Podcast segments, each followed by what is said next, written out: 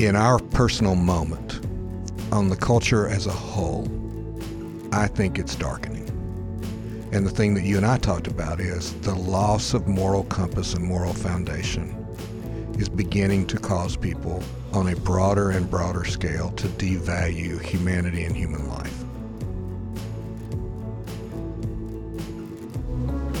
Hi, everybody, and welcome to Life Reframed. I'm Lauren Morgan. And I'm Rick Dunn.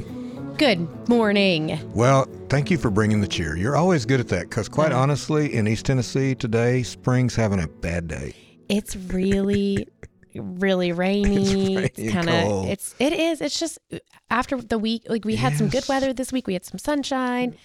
We're feeling it. Yep. And then you wake up and it's like, oh, this is a lot of rain. And a lot of cold. And it's cold. But you know what? We both understand what it's like to have a bad day. So we're going to give spring in East Tennessee compassion and grace to that weather because we've been there before. Right. We've been there before. I might have been there, you know, a few days this week. So yeah, I get that. Good. Yeah, we are recording. So we're recording in the morning, which we usually do. Right. We're recording on a different day. Schedules are just, you know. Yeah. Busy. I've got a field trip coming up. Beach trip coming up. Yes. So we're just rearranging the schedule a little bit, but for all of our listeners, they really would never know that if I didn't say it. No, that's good. But it's our reality. And speaking of reality, that's a bit of what this episode is about. It's about engaging and dealing with some things that are realities of our current culture. This has been recorded in 2023 and for whenever you might listen to it. But I'm just going to tell a quick story that I think will get us started on this. Great. So I was with this family recently, and they had a couple of kids, a couple of boys. Their sons were playing, and one's like kindergarten, the other's like early elementary school. And so they're playing imagination games. And they had, one of them had a police outfit that he was wearing. It's like a, you know, a costume kind of a thing, but he's got handcuffs and he's got, you know, the badge and all the stuff, and the others playing, and they're just having fun, and they're doing what kids do, which is pretend, imagination, and all this stuff. And then one of them said, "You need to hurry. There's a school shooter." Oh my! Lauren, I just like, no. And the school really that they said there was a shooter at, they're playing this pretend game, just the way kids play pretend, like cops and robbers. School? Yes, it is. So sad that is the reality that our kids live in, where that's just natural because they do the drills, they do that. And we're recording this about a week and a half after there was a school shooting in Nashville, which is, for those who aren't familiar with the state of Tennessee geography, it's not far from here, 2.5 hours. And the pastor of that church formerly was a deeply invested part of the Knoxville community. Mm-hmm. So there's a lot of Knoxville ties. A lot of our people in our lives were deeply affected by what happened to that family and to that church. His daughter died. Yes. And it's just so tragic. And I think that any of them are terrible, but the Nashville one you see, and it's like that one kind of hits home because there are so many connections here. It's closer. And it's like, oh, that's a school like ours. It could happen to us. Right. Anytime it feels familiar to your world, it feels that way. And so there's a song that I love by Andrew Peterson called "Is He Worthy?" Some people may have sang it in their church as a worship service, but here's part of how the lyrics start. Do you feel the world is broken? We do. Do you feel the shadows deepen? We do. And I talk to a lot of people, particularly maybe when you're affected by stuff like this, you see the things we went through when the pandemic was at its peak in our country. You feel the wars, you feel the tremors of China, Russia, you know, it's just all those things. And I think that if you talk to a lot of people, if you said, do you feel the world is darker than it was? We do. Yeah. And so...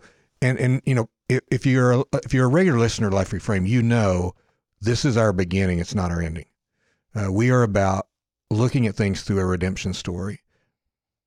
But the redemption story always begins with reality, and the reality is, it is hard, and it's really hard for children to have to grow up imagining and knowing they must prepare themselves for the possibility of a school shooter, things that you and I, how foreign is that to how even you grow up, much less me who grew up in, you know, in the 60s, 70s. I know. I think the thing that kind of hit me last week, you know, everybody starts posting things and their opinions and how we can fix it real quick with one easy thing. And obviously we're not going to discuss those things here, but someone was posting about when Columbine happened, which is obviously the first school shooting.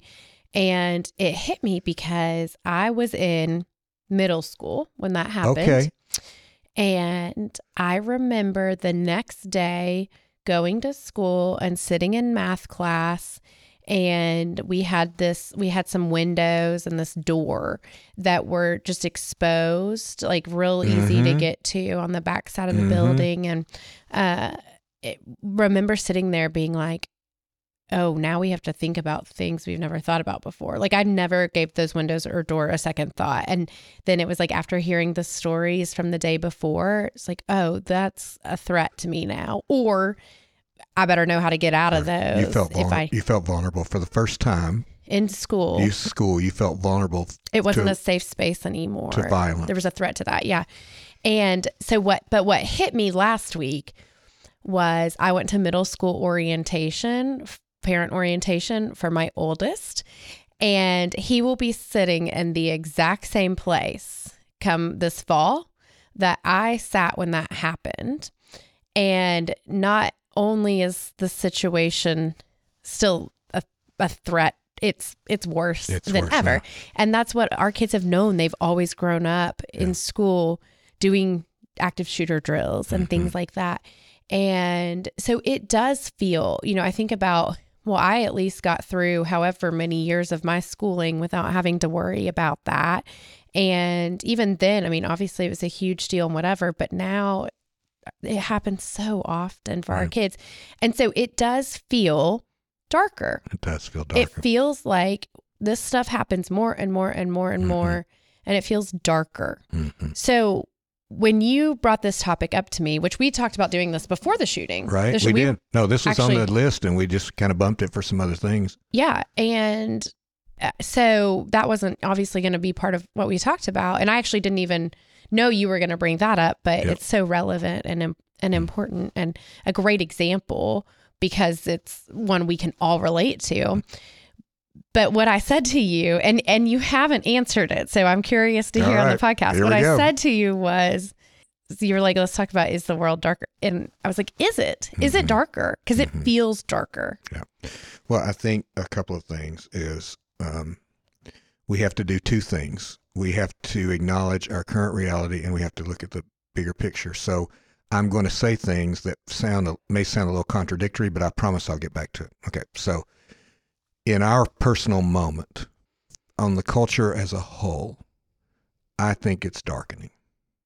And the thing that you and I talked about is the loss of moral compass and moral foundation is beginning to cause people on a broader and broader scale to devalue humanity and human life. And when we had Confessor on, our beloved Confessor, before his death, he talked about his growing up in the very hard part of Chicago. Confessor is Puerto Rican American, and that he knew a lot of darkness. And was in gangs and in those environments where Confessor had not only grown up but chose to live his life for Jesus. In those environments, life isn't as valuable; it's not as cared for, and so some of this is things that perhaps happened in smaller pockets. You know, more tough urban areas, tough rural areas, places with lower socioeconomic resources, absentee fathers. You put a lot of things together, and it's not about race and color and all. It's about humanity. There's just certain things. You move those things out or you move these things in, and it's going to devolve in terms of valuing humanity. Well, I believe we're seeing that on a broader scale in our country. So that, that's a darkening. We're seeing people, I always say for the person who isn't a believer, I that's not my role. Like that's God's role in your life. I don't make those calls, But if you're a person who's like, you know, the whole problem here is Christianity. If we could get rid of all the Christians and all everything, just be careful what you wish for. Because the foundation, as much as it's corrupted in many ways, and much as you and I are not pretending that churches haven't done things, but we've been very honest on our podcast.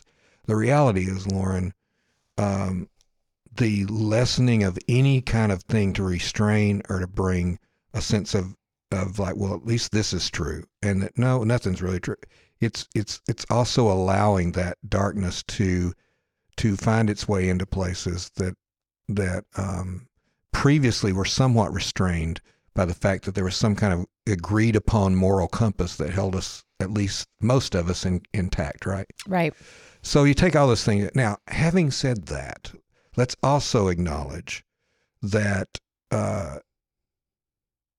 if this is American perspective in 2023, if you were living in Rwanda during the genocide, you would not look at things now and say it's dark, and you'd say it was dark then. If you were thrown on a slave ship and taken across the ocean and sold, you would have said, that's darkness. So let's also remember that while it is darkening, this is not like what you would call the peak of darkness. Mm-hmm. And it doesn't minimize what we're experiencing, what we're going through. So we have to kind of hold those things together. For this reason, American Christians are really bad about saying Jesus is coming when things get hard in America, when things have been hard all over the world for much longer than they've been here, and nobody was talking about the second coming then. So that's got to put that in perspective. So yes, it's getting darker. Yes, we should be concerned. And remember, it's been dark in a lot of places for a long time. If you grew up in Poland or the Ukraine in the 20th century, you know a lot more about darkness than we do. And now, of course, Ukraine's in that place now. So putting that in perspective.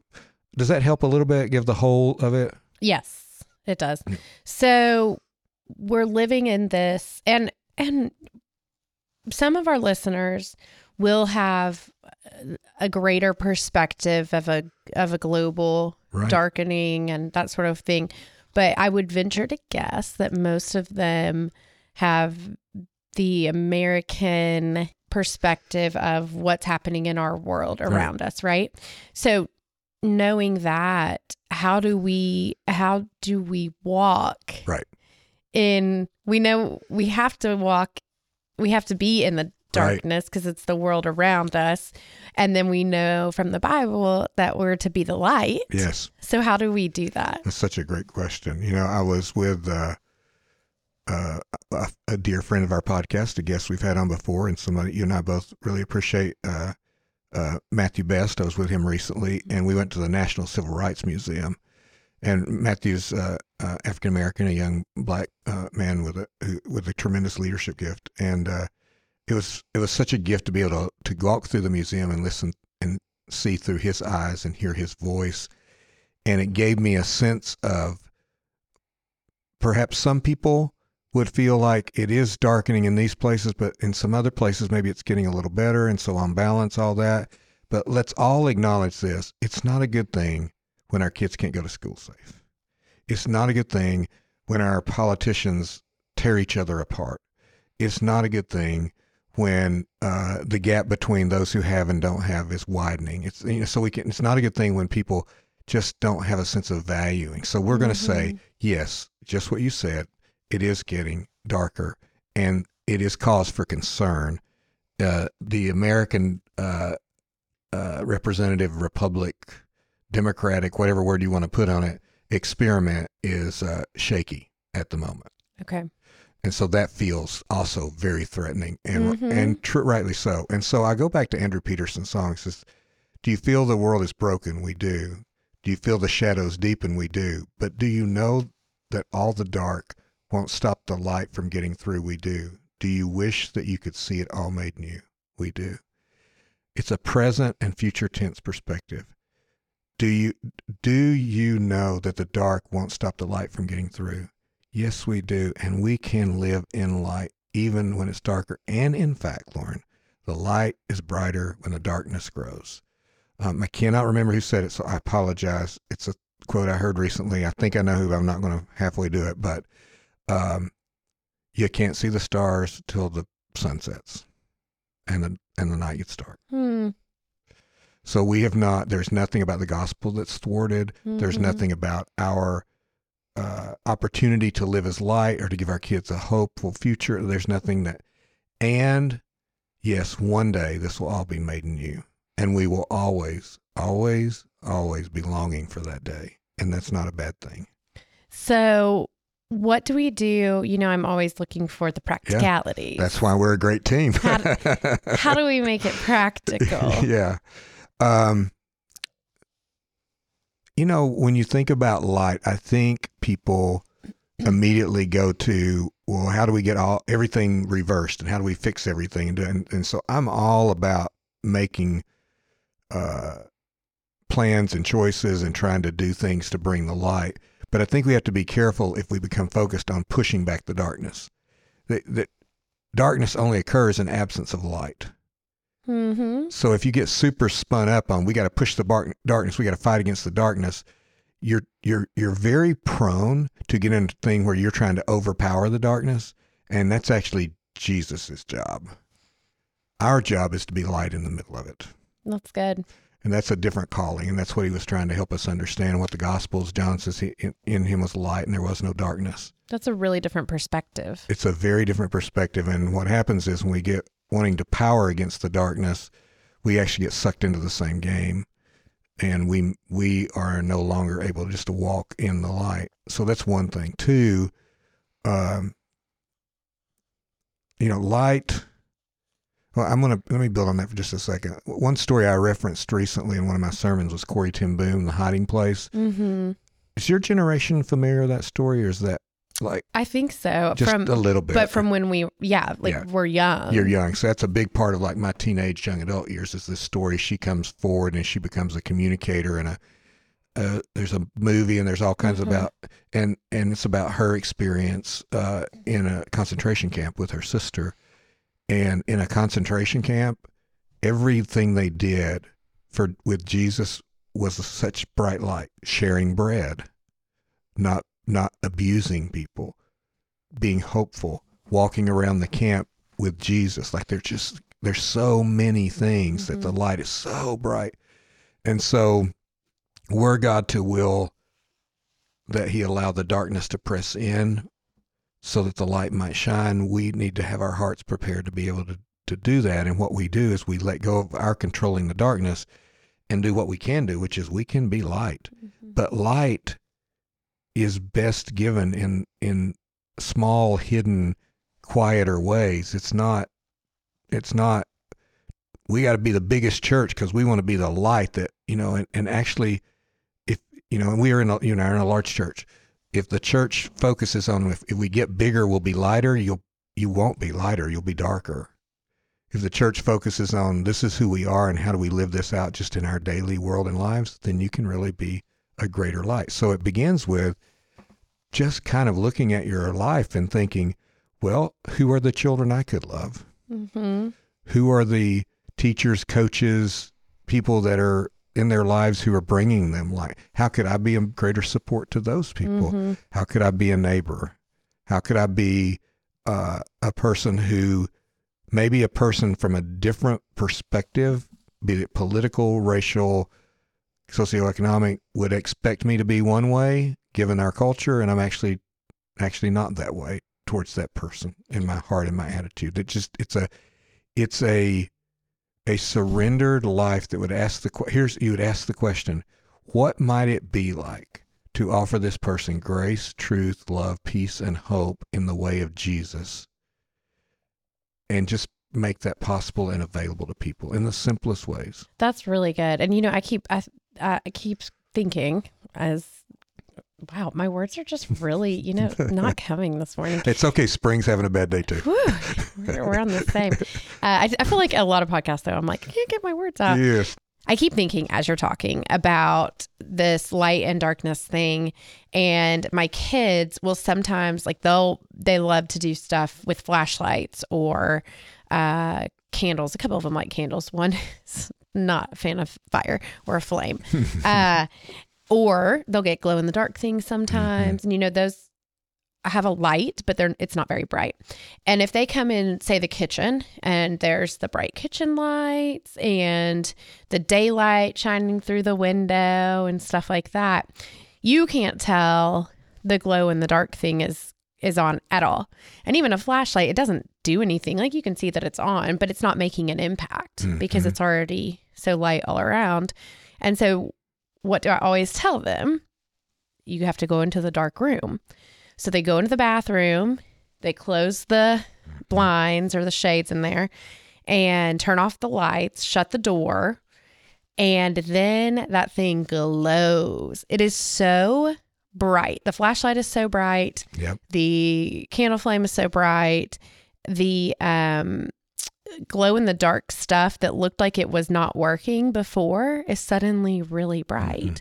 And so as you're talking, I just keep thinking that the darker it is around us, the more impactful our light is. Okay, so here's a way to you just answered your question beautifully and profoundly. Great. I'm just going to give you your words. You ready? Don't be afraid to move toward the darkness. Oh, that's so good. I think so often we have this mindset as believers of, we got to get away from the darkness. Yes. We got to get away from it. No. That's so good. Yeah, you did that. Wow. I just gave the words. I mean, that's why we have these conversations, right? It's also why we don't rehearse them. We just let them go. Yeah, true. So let me build on that for a moment. There are places in your community that don't have the light. Yes. And being the light isn't going and fixing all that or getting all that. It's not removing the darkness. It's not. It's just being in it in some ways and making that small impact. Yes. Yeah. And there are people all around you walking in all kinds of darkness that you could be the light for, the hope, the peace. And it's not like a kumbaya kind of thing. We all feel like, oh, the world's going to be better. But more of a like, hey, I acknowledge how hard that is. I acknowledge that's not right. Mm-hmm. I acknowledge that your life's been this. I acknowledge, and I'm here. So good. That's it. I'm just here. Yeah. And so we share a love for country music. You know, it actually was not a prerequisite for us working together. We discovered that later. We did. Actually quite a while. But later, it has smoothed the road. If I say that, it has smoothed the road. I'm so glad you feel better about this partnership on the podcast now. I have a higher bar than that, but I didn't see the part. That's the only requirement to be a podcast partner with Rick, FYI. Once, because we started this in COVID and whatever, once COVID was over and I started going to country music concerts, Rick was like, oh, okay, this might work. This might work.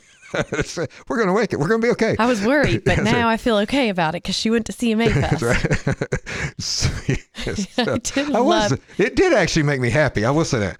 It did, I know. So Ashley McBryde and Brothers Osborne have a song called Play Ball. Yes. And I would encourage anybody to listen to it. I'm just going to bring out 2 or 3 parts of it because it is how I think of the light. And it's not what the song's saying, but it says it. So it's a story about a guy named Pete who gets up every morning and goes to the local ball fields. And he's like the youth sports guy who chalks the line for the baseball field, turns the lights on at night, tells that whole, which I know is so near and dear to your heart, youth baseball. I mean, it does not hurt that's what the song is. I know. Well, when I heard it, I thought, Lauren Morgan loves this song. I know she does. Love it. And, but there's just a couple of things that happen in there. So Pete is, he's been a Vietnam War vet. He lost an arm in the war. But this guy's describing Pete, and he says the grass is always greener on his side of the fence. And then another line, because he makes sure it is. Mm-hmm. And there's this darkness that Pete's lived through, and yet he becomes a light. And then the song goes, this guy remembering when he was a kid, and he broke into the concession stand, and Pete didn't call the cops. And it turned out it was the spring the guy's dad left. And just I get emotional thing with this. Just he says, Pete took him to Golden Corral, which is Golden. People who don't like country music are like, everything you've described so far is exactly why I don't listen to country. But you have to hear this. Story. In the South, Golden Corral is a staple. It's a staple. We don't have one in Knoxville. I've got anymore. Golden Corral stories from my children's childhood, and I still feel guilty about them. But anyway, We have a new podcast episode. Boy, I can't wait to hear that one. We will never be sponsored by Golden Corral, but I do not think they'd appreciate this. But my I'm not anti-Golden Corral, but I also haven't eaten there in a really long time. I'm anti-public buffets. Oh, that's there you go. That takes care of a lot. Okay. So back to Pete. So Pete takes it, and so over time you start hearing this little story. What is like country music? No, it's a great story. And start hearing, and you get all Southern phrasing. Love your mama, go to church, play ball, which is all but they're so true in that if you go deeper than that, be in deep relationships with the people you got some people in your life, for heaven's sakes, love them well and be loved well by them. Goodness, great. Mm-hmm. This is life. And walk with Jesus. At church, I know Southern religion church, we're not talking about that, but do, Micah 6, 8 says, what's the Lord require of you? But do justice, love kindness, and walk humbly with your God. Find a way to be the light with Jesus. Wherever you are, if you see some darkness around, don't just run from it. Find a way to connect what God may call you to do, and enjoy your life and invite other people to joy. So anyway, so the story kind of goes on. And then the last part says, the world would be a better place if we all had a Pete. Mm. And I'm sure people thought, we just went from like major theological and darkness to the world would be a better place if we all had a Pete. Yes, Lauren, that's actually the practical answer. Just be a Pete. Mm-hmm. Just find a place in your community that will have more light if you show up there with your heart. Make the grass greener. Yeah, just do that. And it's not pie in the sky. It won't solve the world's problems. It won't solve our democracy's problems. It's not going to solve all the issues of what our kids go through. When you can see hope and light, you can reframe the darkness as not the thing. Hmm. It might be a threat. It might be hard, but it's not the most powerful thing in the room. The light is the most powerful thing in the room. And just remember that we have that. So good. Well, thanks everybody for joining us. We hope you have enjoyed this conversation, and we'll see you next time. Have a good one.